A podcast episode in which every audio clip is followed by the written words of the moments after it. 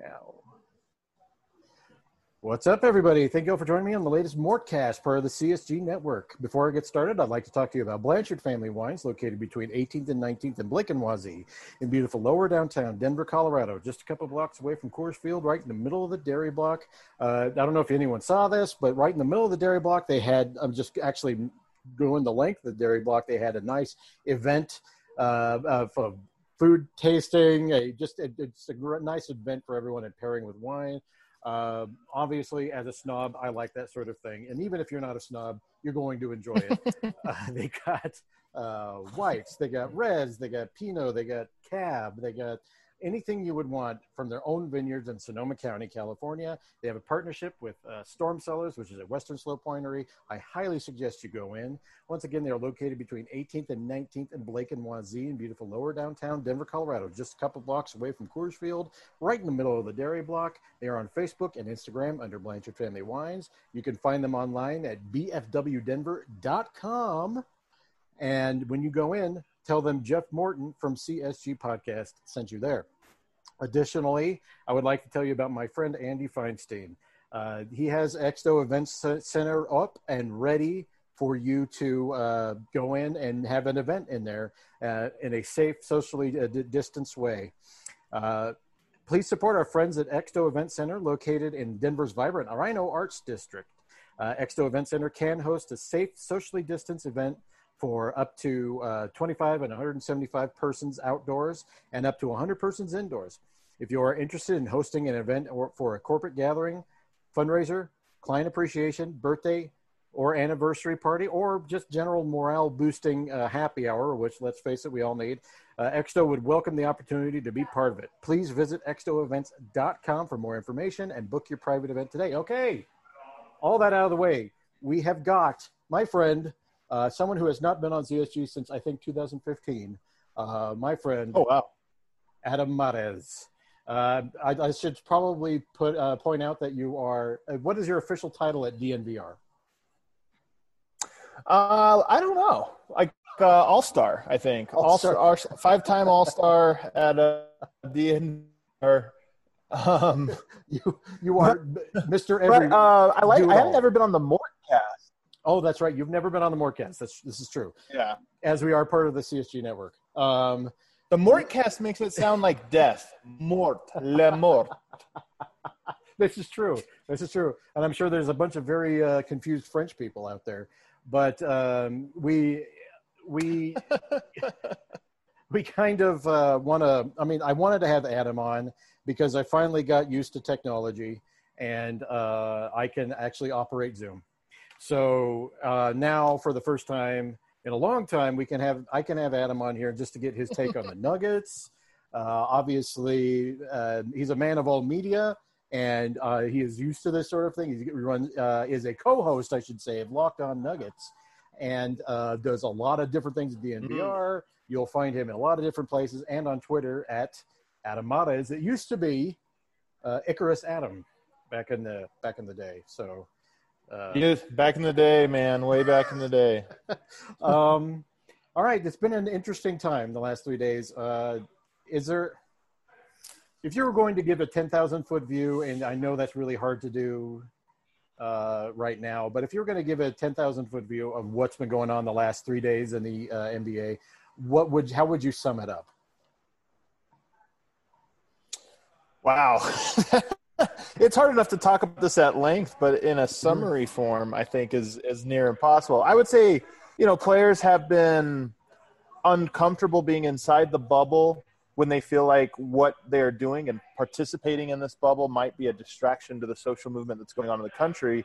And I think with the Jake, Jacob Blake murder, now that, uh, or not murder, I'm sorry, but the shooting, the Jacob Blake shooting, I think the players were like, wanted to make a stand, wanted to make a state. But if you pull back even further, I would say what's happening is the players have realized just how much they can leverage their power yeah. against the owners. Yeah. And this strike, I think, is a turning point for owners and just the NBA as an entity um, realizing, hey, we have even less control over our own product than maybe we thought, and the players now I think going forward are going to realize that collectively, when they work together for moments like this, they could really put a lot of pressure on owners in particular to sort of align their values with theirs. That's an excellent summary. That's better than I could have done on that. And I think that in more than anything else, uh, it, it, was a pivotal moment in just general sports history. You you kind of have these crux moments yeah. where there's a players realize how powerful they are. Uh, 19 in the 60s, the late 60s, that was happening a lot, um, and it's happening now. And uh, it's uh, for me, it's it's it's heartening to see and I appreciate the that them that the players are using their leverage to do this and uh, understanding their leverage. And I think more than anything else, uh, from my perspective, Adam, is that it's there's been a an awakening to the knowledge that they have the power.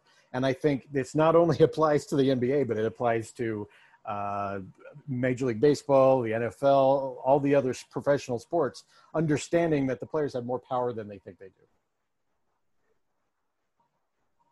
Yeah, and and that opens up a whole new era. I think in the next decade of professional sports will be different because of it. So we'll see. I think in ways largely positive, but as with any sort of shifting of power, there's always ripple effects, unintended consequences, challenges, and obstacles ahead. And I think that's what's going to be interesting about this. How do the players utilize this newfound pressure? I think what you saw today with the the owners agreeing to turn their arenas into voting facilities and you know that's real tangible change there's some things like that but i do wonder about going forward just how it's going to evolve and how the players will continue to use that leverage against the owners well, and it's and it's a reflection of a lot of different things, and it's a lot a reflection of continued frustration about where the players have been, particularly African American players, and uh, I think their understanding of what they can do as as a collective is is uh, to me nothing but good. I know there's a lot of people who disagree with that stance, but to me it's a uh,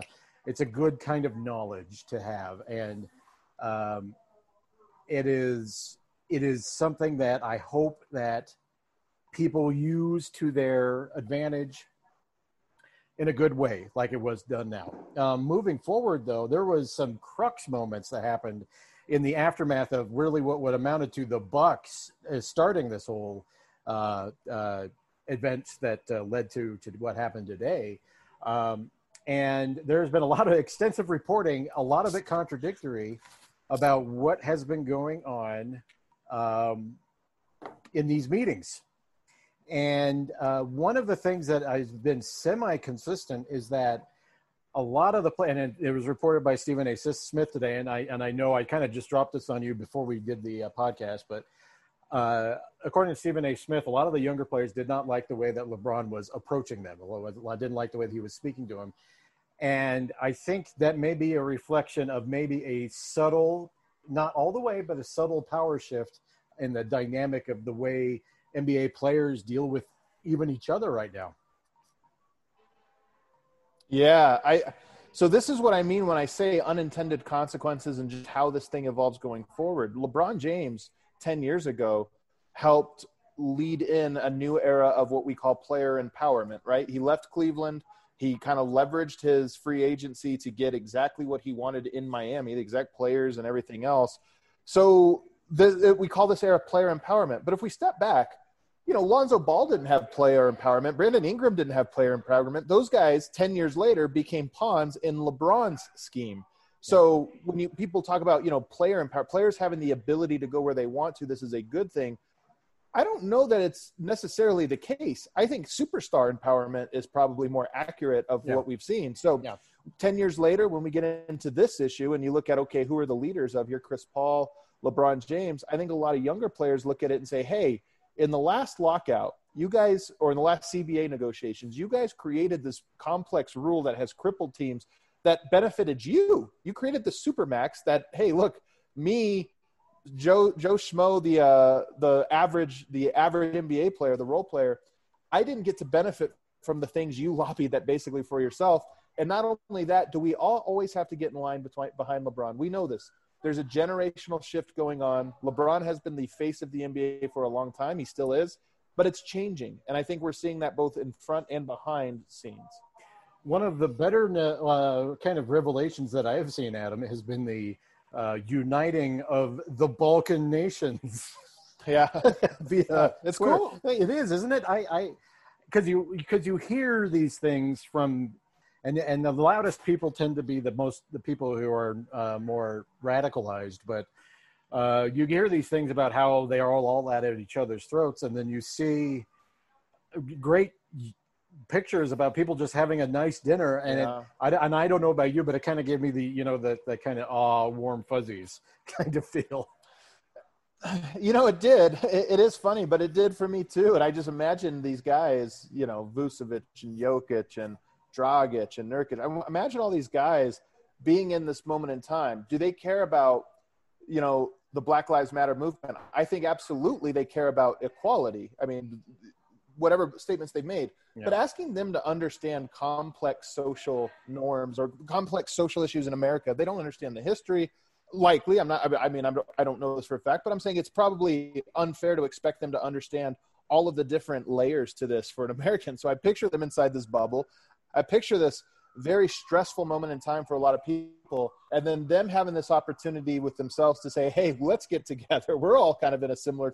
space here and let's get together. And i just i think it's kind of cool. It's it in many ways almost feels counter to what we're seeing elsewhere where you're seeing people that as recently as 25 years ago had a enormous conflict and now we're getting people from all those nations to kind of get together and hanging out and again this can easily be overstated. I'm sure our serbian followers might say well actually to us. But as far as a photo op goes it was it was i think a cool thing to see. It was, and uh, and, and quite frankly, uh, I people have put a lot of issues between Nurkic and Jokic that weren't there, and I think that that was a good to see for me personally.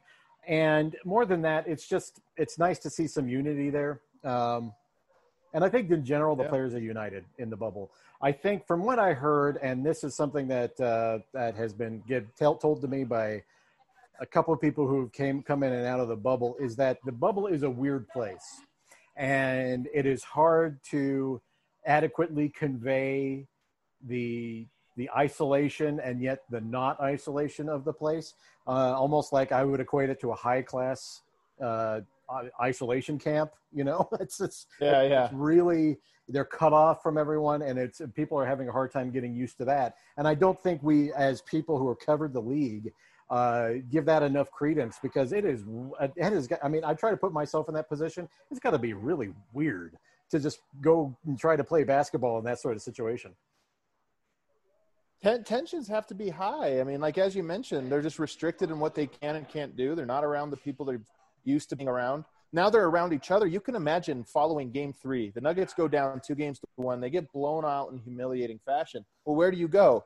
All you can go back to is your hotel room or around your teammates who you probably wanted to get away from. So Yep. I think there's an enormous amount of tension, both just from the um, the playoffs being going the way that they are, but also from being inside there. I think we're on 57 days now inside the bubble for most teams. So um, you add all of that plus the social unrest and just feeling like, are we even supposed to be here? Is what we're doing productive in the grand scheme of things?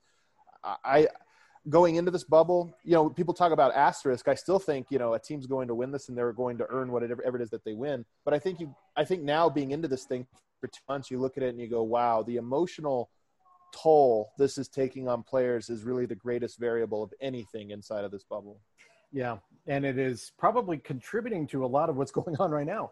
Um, I, I would be personally, just from my perspective, I would be emotionally frayed because I know I was in the first couple of months of COVID. I by the late Yeah. April, I was getting real buggy, and I think you got to imagine these guys are kind of like that. You know, it's a different situation. You're getting food's getting catered. All of Tillman Fertitta's restaurants are catering you right now. So you're like, okay, I got let's nice not nice forget food. that you know? these guys yeah let's not forget that these guys also were you know social distancing and sheltering in place just like the rest of us so it's Mm-hmm. Yeah. not like they're coming off of these great vacations and going right into it i mean Very one of the reasons i think Jokic went to serbia and then ended up getting covid but he went to serbia in the first place is that i think the team was like this guy has been here for now nine months more longer than usual he's been by himself he doesn't have his family you know he doesn't have all the comforts let's let him get one vacation before we lock him inside of a bubble for two plus months again and so I think that was the thinking and the rationale there. And I mean, for a guy like Vlatko, a guy like Jokic, These guys are going on a really long period of time where they haven't had their normal sort of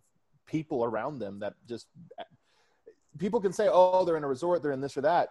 They don't get to see your family for this long. That's rough. That's tough for anybody. It is. It is. And I, am just putting myself in that situation. I don't know how I would react personally.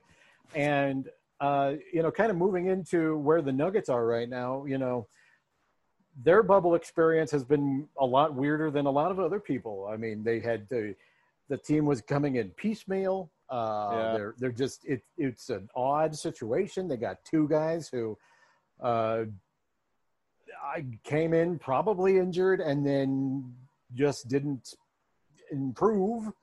while while they were in the bubble, and uh, one specifically had to leave. So what? When you look at it, and from and before we get into the weeds, uh, just looking at the Nuggets' own personal bubble experience, I do have some empathy to what they've had to go through. Specifically, just having just I would describe it as uh, almost chaotic experience. Yeah, they have having yeah. guys come in like that. I mean, can can you look at it that way and say like I, I have a little bit of a you have a little bit of a, that kind of empathy as well? I mean, for sure, man. Uh, but empathy might not be the right word. I, I actually think, and I wonder what you think about this, but you know, I almost question a little bit the team's maturity, leadership, and readiness when they did not arrive in the bubble together. Yeah. I think you look around the league and you see some of the teams that maybe have more, the most organizationally impressive ones. The Toronto Raptors, for example, they arrived, everybody on pace. Everybody seemed to be like, okay, we're getting ready. We need to be extra careful now because we're going to Orlando in a couple weeks. Nobody catch this, whatever. And when the Denver Nuggets have more than half of their team have to arrive late – and then some guys with injuries and this or that. I just look at that and I go, why? You knew this was coming. And look, I can't hold it against anybody. This year's so weird. But I do look at it and go, that was one challenge. Arriving to the in the bubble as one team was a challenge that some teams seemed to be up for and other teams weren't. And Denver was as not up for it as anybody, it seems. Well, look at the way they were playing pre COVID. They yeah. were playing disinterested. Yeah. Uh, they were uh, Jokic had gone another through another malaise. A little malaise, yep. And it was they were not exactly a together team by the time the weird night in Dallas happened. And. Now they get come into a bubble situation where you know they weren't exactly riding high. Uh, guys go on to do their own thing, which uh, is what it is. Uh, but and then they come in piecemeal. Uh, it is it is. You're right in a sense where I think it's kind of indicative to where they are as a team and where they have been all year. I don't I don't think last year's Nuggets have this issue. I think this this is very specific to hmm, this year's Nuggets. Because I think man, that's really interesting, Jeff. Because because look at it I, I don't I don't know. Look at it this way. This team seemed less together this year than they did last year. Uh, then I think that was one of my, and then I'm speaking for Jeff.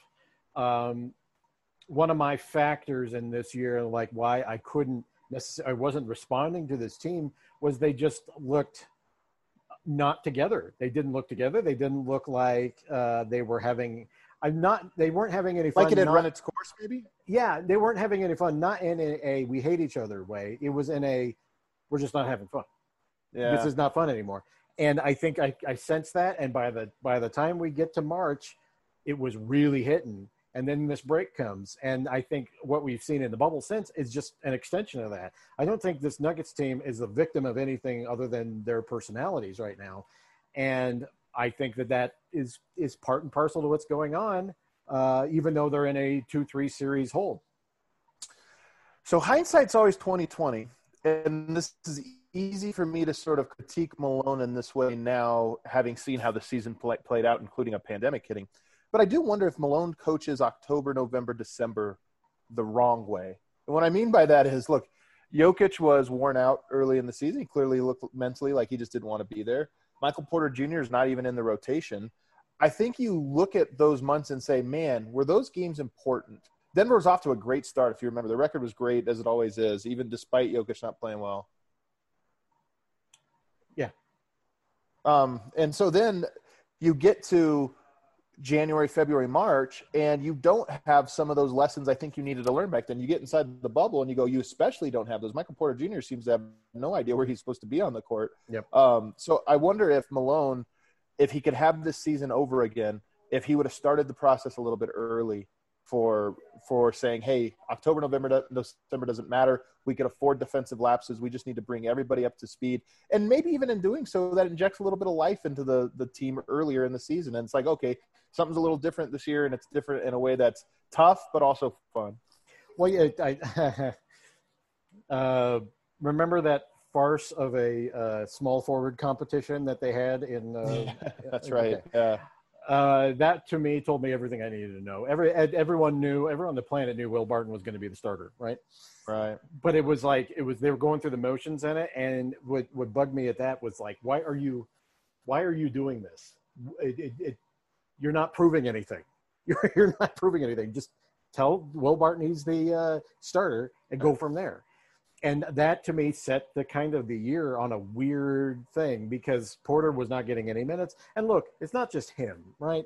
And I think we tend to focus on Michael Porter Jr., but it's it's more than him. It's more it, it's more of a uh, this year was wrong. Everything they were winning just because they could. They were they've been together, uh, and I think a lot of that can that we know each other kind of thing was helping them. But I think even people yeah. on the team were like, we need to get this guy some minutes. Even Will Barton was saying that, actually. Will Barton was saying that publicly. We need to get him some minutes. I think that kind of was pulling at the team a little. They knew that they had this guy there, but they knew that he had some issues. And that kind of like it was part of the stew of this year leading into the bubble. Yeah. You know? Man, I think that's interesting. They played like the 2019 Warriors without having the accomplishments of the Warriors. What I mean by that is you want to like learn who you are and overcome things along the way to win games. And Denver didn't seem to be doing that. They would almost yeah. play the wrong way and then win anyway because they're just yeah. so good down the stretch. And it was like, yeah, you need you need all of those exercises in October, November, December. You need those you, you need to actually be building towards something, not just winning because you can otherwise when it does when you can't just no longer just eke out wins you're gonna you're gonna fall flat. Absolutely. Okay we're gonna take our first break and by that break by break i mean i'm going to read. Um, i'd like to talk to you about draftkings america's top rated sportsbook app.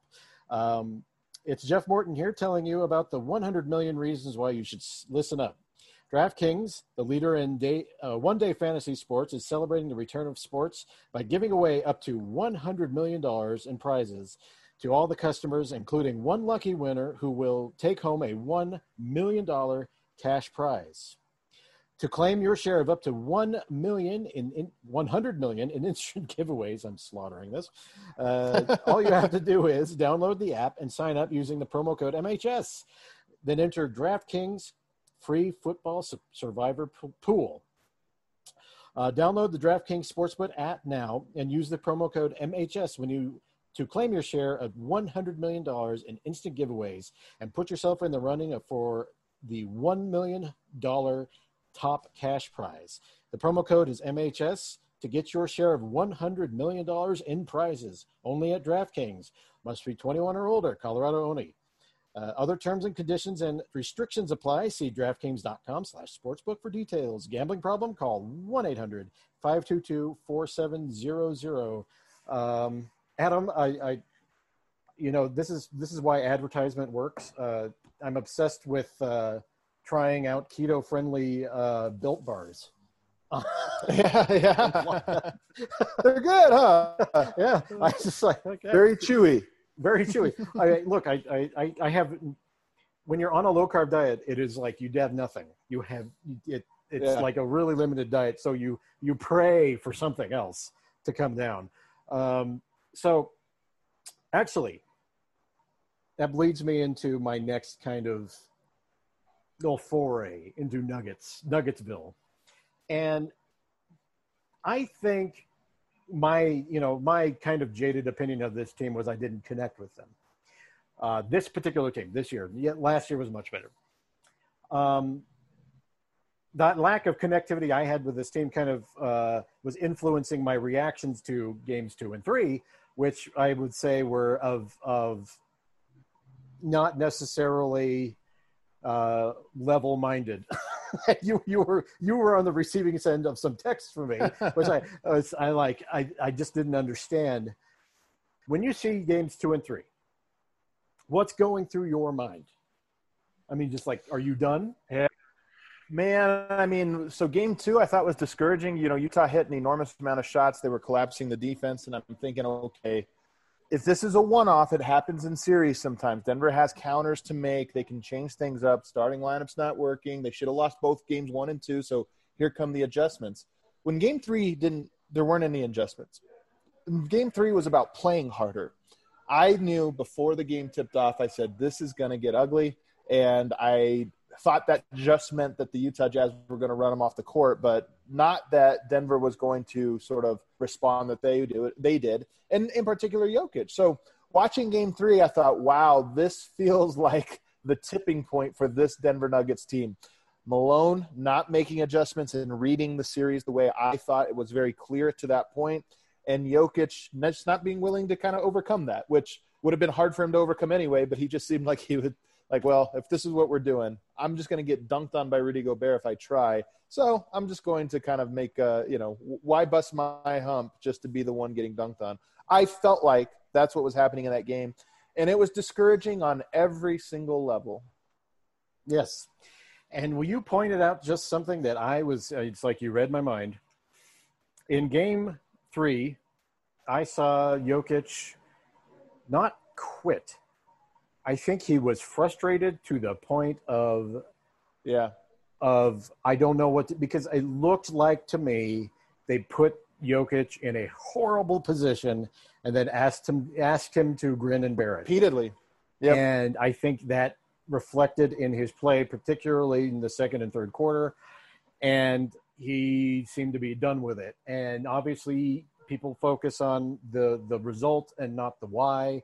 And i get it because we don't we can't read people's minds. But my perception was that he was just i'm you are humiliating me. And right.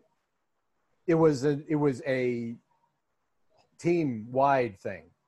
And then it, it just didn't seem to it, it like it, it went downhill from there basically. And I put this on, to me, it felt like the culmination of the Malone Jokic relationship, which is a, a couple different there's a couple different facets to it. One of those facets is that Michael Malone is a strong leader. He's a very loud, vocal, not afraid to call people out, whatever.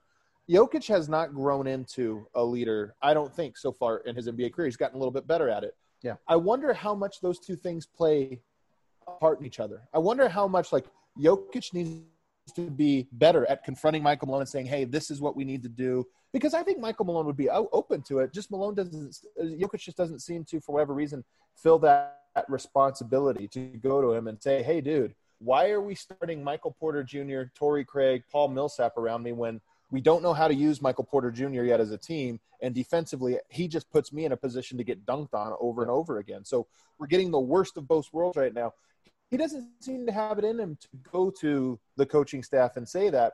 And at the same time, Michael Malone naturally doesn't seem to understand Jokic in terms of what does he want? What makes him tick? How do I lean into my best player? Do I have the creativity to say, hey, my best player is not great defensively, but man, is he unique, and then build from there? I don't know that Malone has that. He's so principled, he's so traditional, and I think every in every way that he has broke from that tradition and those principles has been a dogfight. And I think it came to a head in game three when it was three games in. The Nuggets were clearly being outplayed and they didn't make any adjustments or change anything. I think that was wow, this guy doesn't have it in him to be creative enough to get the most out of this player, at least in that moment. Since then, they've adjusted a little bit.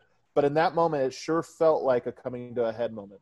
Well, I think I, I don't want to speak for you, but I think I I responded poorly to the uh, they need to execute before I do any adjustments uh, comment. Man, pre-game. man. And that's a bad. Uh, that, no matter how you slice it, that's a bad quote. It's a bad quote, and it didn't reflect well on him. It was it, it reflected stubbornness, and which is hundred percent, which um, we have all known as an attribute of Michael Malone. That being said, he made the right adjustment for Game Four. Um, I was a, I was deathly afraid Torrey Craig was still going to be in the, uh, in the starting lineup and that they would embrace a style that they can't necessarily execute. Uh, but they put in uh, Monte Morris and Jerami Grant. We'll discuss one other person in this lineup who's still an issue uh, a little bit later. But that lineup in game four, even though they didn't win, seemed to be the right kind of chemical mix to get yeah. this team kind of going. But again, why did that lineup work? In my opinion, it was because they they knew who they were that lineup not because it was better right just because like okay well i know what Jerami Grant does i know what monte morris does he knows when he's supposed to shoot when he's not to everybody kind of knows their role in that lineup but again yeah. so why didn't michael porter work i think in large part because this idea that he was going to arrive in the bubble as somebody not even in the rotation and then become one of the most important pieces it turned out that was always a bit of a farce and so I, to me the, the failures go way back all the way to how the season was handled and then hoping it would happen but you just said I give Malone credit for game four. That's tough for me oh, because really? the series is about adjustments. And anybody that watched game one, let alone games one and two, knew that Denver was struggling with that starting lineup. So going to it in game three again, you don't to me, I don't give you a pass, just like I don't give Jokic a pass and say, well, in game four he tried. Yeah, but game three he didn't. Yeah. Game four, Michael Malone made the adjustment. Yeah, but game three he didn't and it might be the single reason why Denver doesn't advance to the second round of this series because you can't make adjustments too late. Game four was a coin flip game. It just came up tails for Denver. Um, and, you know, yes, he made the right adjustment at that point, but you already had forfeited your position in the series. And once you go down 3 1, things are just so tough. Well, and I that brings me to uh, that one part of the lineup where who is um, Paul Millsap uh, this has not been a great bubble experience for him. Mm. And I don't want to be definitive and say that he suddenly got old, but he suddenly got old. He, he, he looks to me. if anyone can talk about somebody getting old quickly, it's it's you. Yes, this yes. is your corner. Yes, because uh, I I I own old, and I uh, I I look at him and I think it happens. And it happens with NBA players. I will never forget uh, 2008. Allen Iverson, those first three games with the Denver Nuggets before he was traded, looked awful. He looked like he had lost yeah. not only a step, he'd lost two steps. And it was like, oh my God. Then the Nuggets managed to trade him. That's one of the reasons that trade is so remarkable. They managed to trade him before everyone saw how much uh, uh, Iverson had declined and then once Iverson goes to Detroit, he's a mess, a complete mess. He can't play anymore, basically.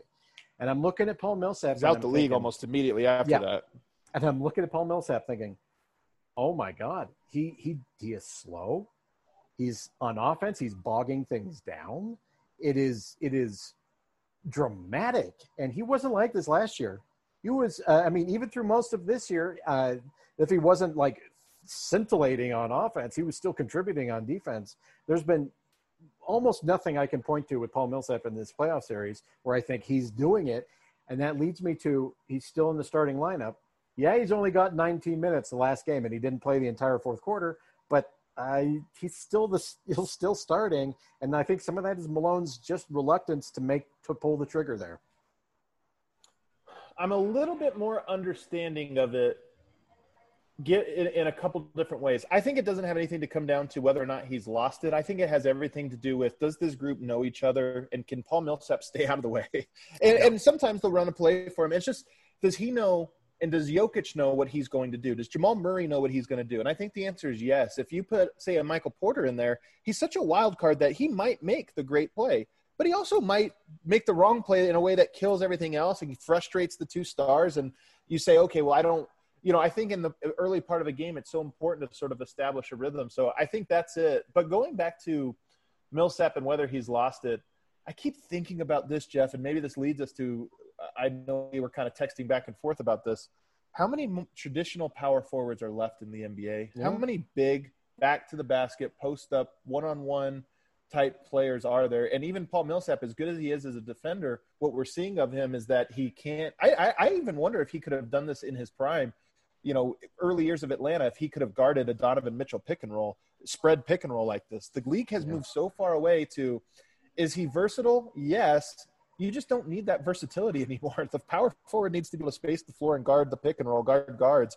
And all the other stuff, we don't need his post defense. Denver doesn't need his post defense on Joe Ingles.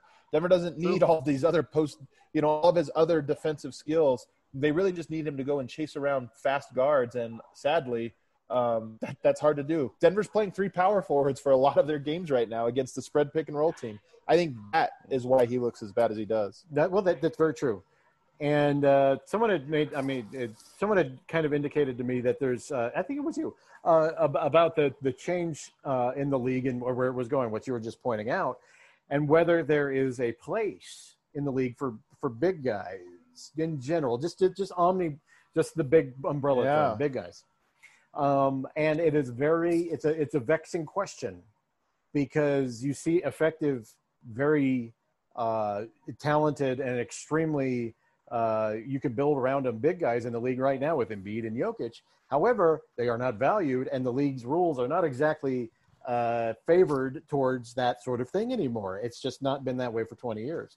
So, if that is the case, it makes building around that extremely difficult unless you have the most versatile back it down and shoot the three and guard the spread pick and roll power forward in history or center even. I mean, I'm watching yeah. this with Jokic, and I'm thinking like,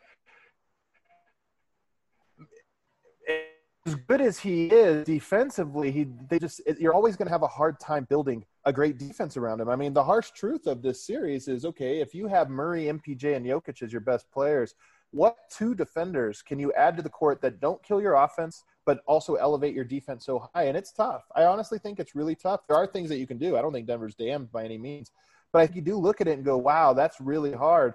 You know, Jokic, for as, as talented as he is, one thing is you could outscore him. I do think that there is sort of a if Denver had Murray, MPJ, and two elite knockdown shooters, just guys you couldn't leave open, you know, but narrow, narrowly defined roles, but all they do is shoot and, and space the court. I don't think you could stop Denver either, no matter how good of a defense you have. In fact, Denver, I think, has the third or fourth best offense inside of the playoffs right now, and yeah. they're down three games to two. It's kind of crazy. They're scoring at an incredible rate, but can you stop anyone? And the only teams, even Rudy Gobert, by the way, defensive player of the year candidate, two times in a row, defensive player of the year. This year, I think he came in second.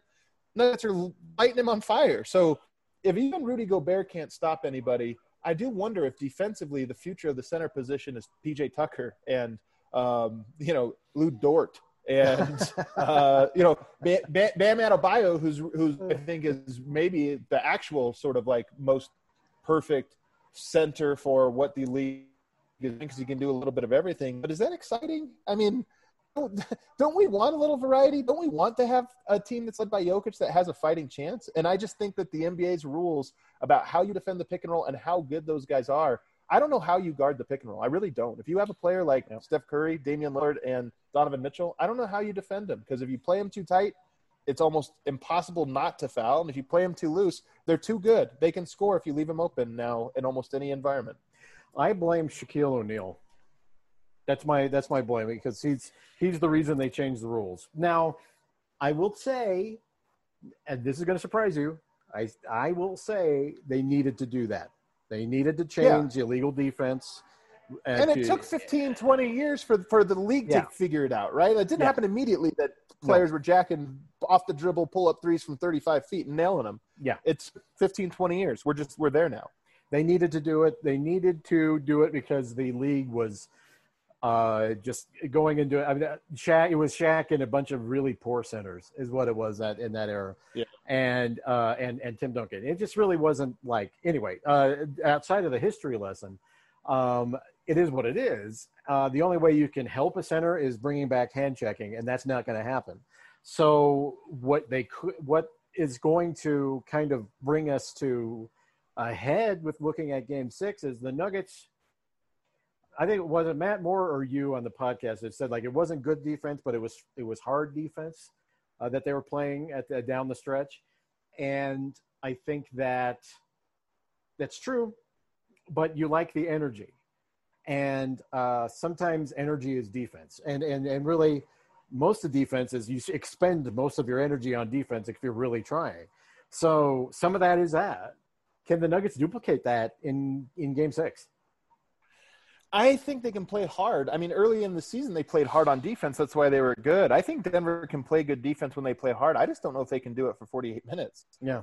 Maybe if they had more healthy bodies and more two way players, you know, Will Barton and Gary Harris are there, maybe they can pull this off because then you can give guys a spell or whatever. But playing at that level for 48, I think just wears you down. And, and that's part of why Denver, with their back against the wall, down, I think, 10 points with three minutes to go in the third quarter, the defensive intensity ramped up, but that was because they knew they only have 15 minutes to live here. We have to go all out. Yeah. I just don't know if you can do that. But to get back to your other point, which I think is more interesting one, Jeff, and I know you love this, but how can we get the big man to be more valuable? And I don't just every big man, because I actually happen to think Shaquille O'Neal, for as great as he was, that brand of basketball I think sucks. When a guy's too strong that he just pushes you out of the way and dunks over you, yeah, then it just means you need to have one guy like that, like Andre Drummond, the best player in the NBA. No, we don't want that. We want to make some. We want to reward. In my opinion, you want to re- reward all of the various skills in the NBA.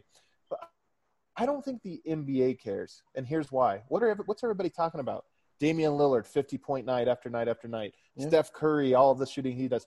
Donovan Mitchell and Jamal Murray going to they love these guards scoring because that's what sells. People want to see these guards light it from three and get inside and do all the crazy little moves and crossovers and everything else. I think the NBA loves where the game is at, guard heavy, emphasis on guards, and unfortunately, from in my from my perspective, I would much rather see small forwards that can do a lot of things, power forwards, centers. I would love to see league teams that have a bunch of different styles I just I worry that this is moving more and more in the direction of guard play is where it's at. The last time center was the most important player on the team was probably the 70s.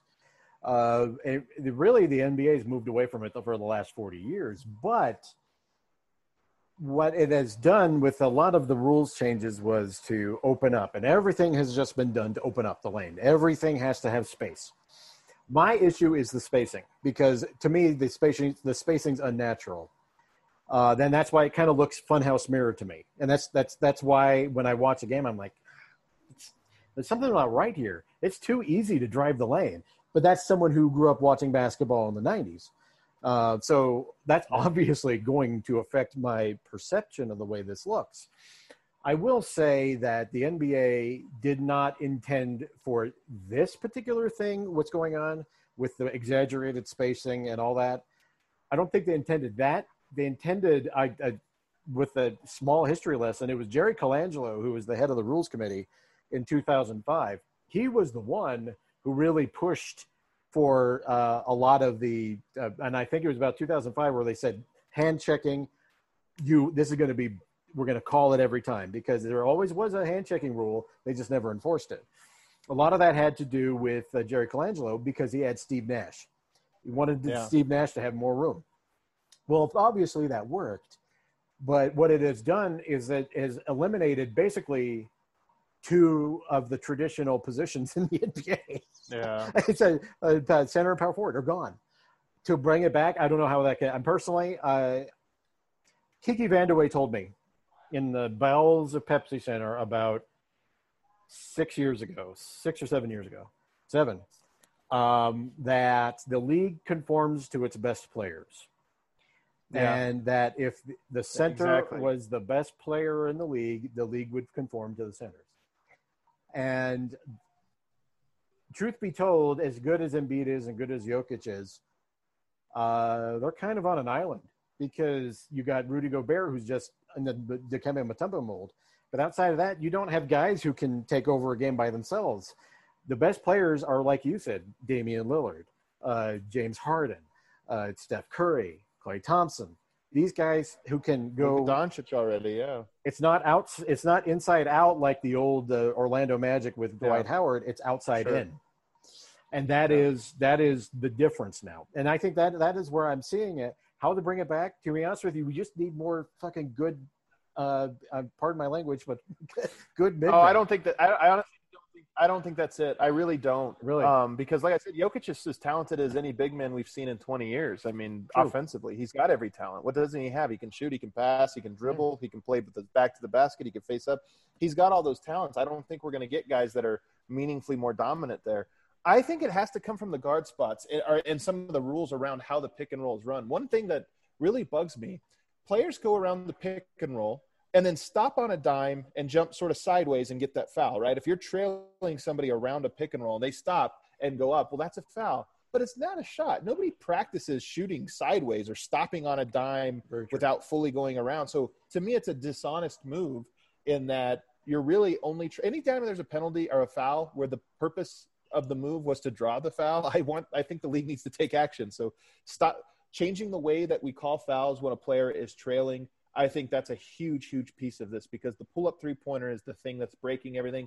You remember five years ago, Steph Curry was hitting pull up threes, and everybody thought, wow, he's the only one. Everybody else is catch and shoot threes. Nobody shoots pull up. Well, now everybody shoots pull up, and they do them really well. Donovan Mitchell's shooting 55% inside the bubble right now on pull up three pointers.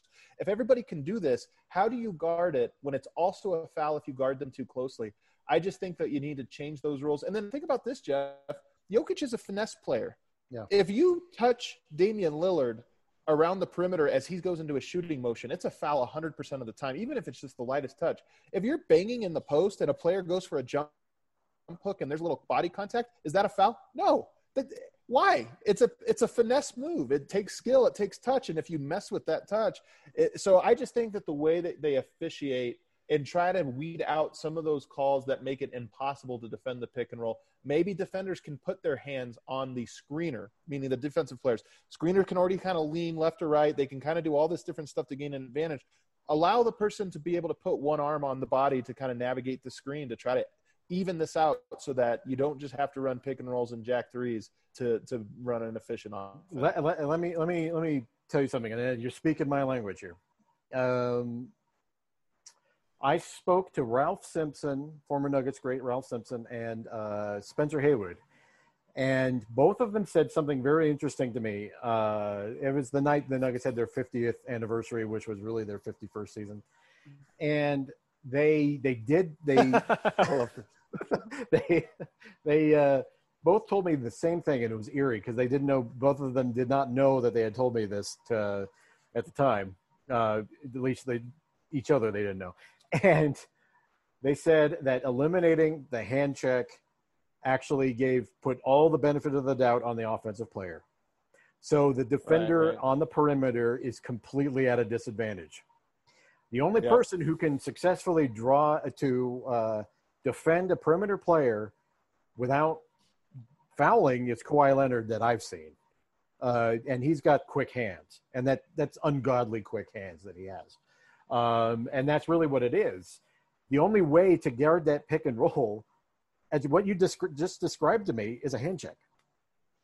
Well, keeping your hand. Yeah, up. I mean, well, it's a, it's a I think a little bit of that, but it's also a lot of just not letting those players do offensive moves that are designed only to draw a foul, not to score. So, I think the league's got to do something. I don't think they want to though, because again, I think if you told the league they could have every team has a Damian Lillard or Steph Curry type player on the roster, they would say, "Sweet, we love it. That's what we want."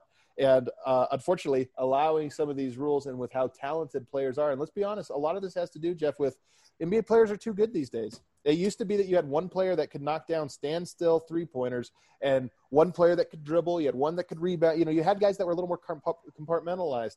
When you have a team where any player on the court, or at least four of the players on the court, are absolutely deadly from three point range, it's tougher to guard. When you have four guys that can all run a pick and roll like John Stockton or Steve Nash and get something out of it, at least to some degree, it makes it impossible to guard. These guys are too good. They're shooting the three at too high of a clip yeah. that it's just so much harder to guard anywhere along the court because you're so stretched out. You're absolutely right there. Okay, right before I let you go, and thank you for this conversation, Adam, because I, I, I you it's fun. We got old together. Yeah, we, did. Um, we all grow old. we all get old, and then we're like, yeah, and these kids, damn, these young kids. Before I let you go, uh, game six. What do you think? What do you, what do you think? Man, I, I think it. I, I, had a lot of confidence in Denver after Game Five to just make it a coin flip game. I think these two teams are even as currently constructed. So I would have said coin flip game. I'll go Denver, whatever. But having this layoff, I, mean, it to me, it just makes this game like anything else. It, it's just so random. Where's everybody's head at? Um, so I have a worse feeling about it. I would probably say Utah, but you know, we'll see. I've got Denver, and I've got Denver winning in seven. So, I, oh, but, Jeff, feeling it. Yes. So uh, obviously, everyone listening to this, feel free to uh, tech, to uh, tweet me at jmorton78. Uh, if I am wrong, I will take the punishment. So, uh, uh, all right, Adam, thank you for joining me. Your first time on the Mortcast, but first time on CSG since 2015. Uh, I appreciate wow. you joining me. It's been great. Thanks for having me, buddy. It's good to see you. See you, man.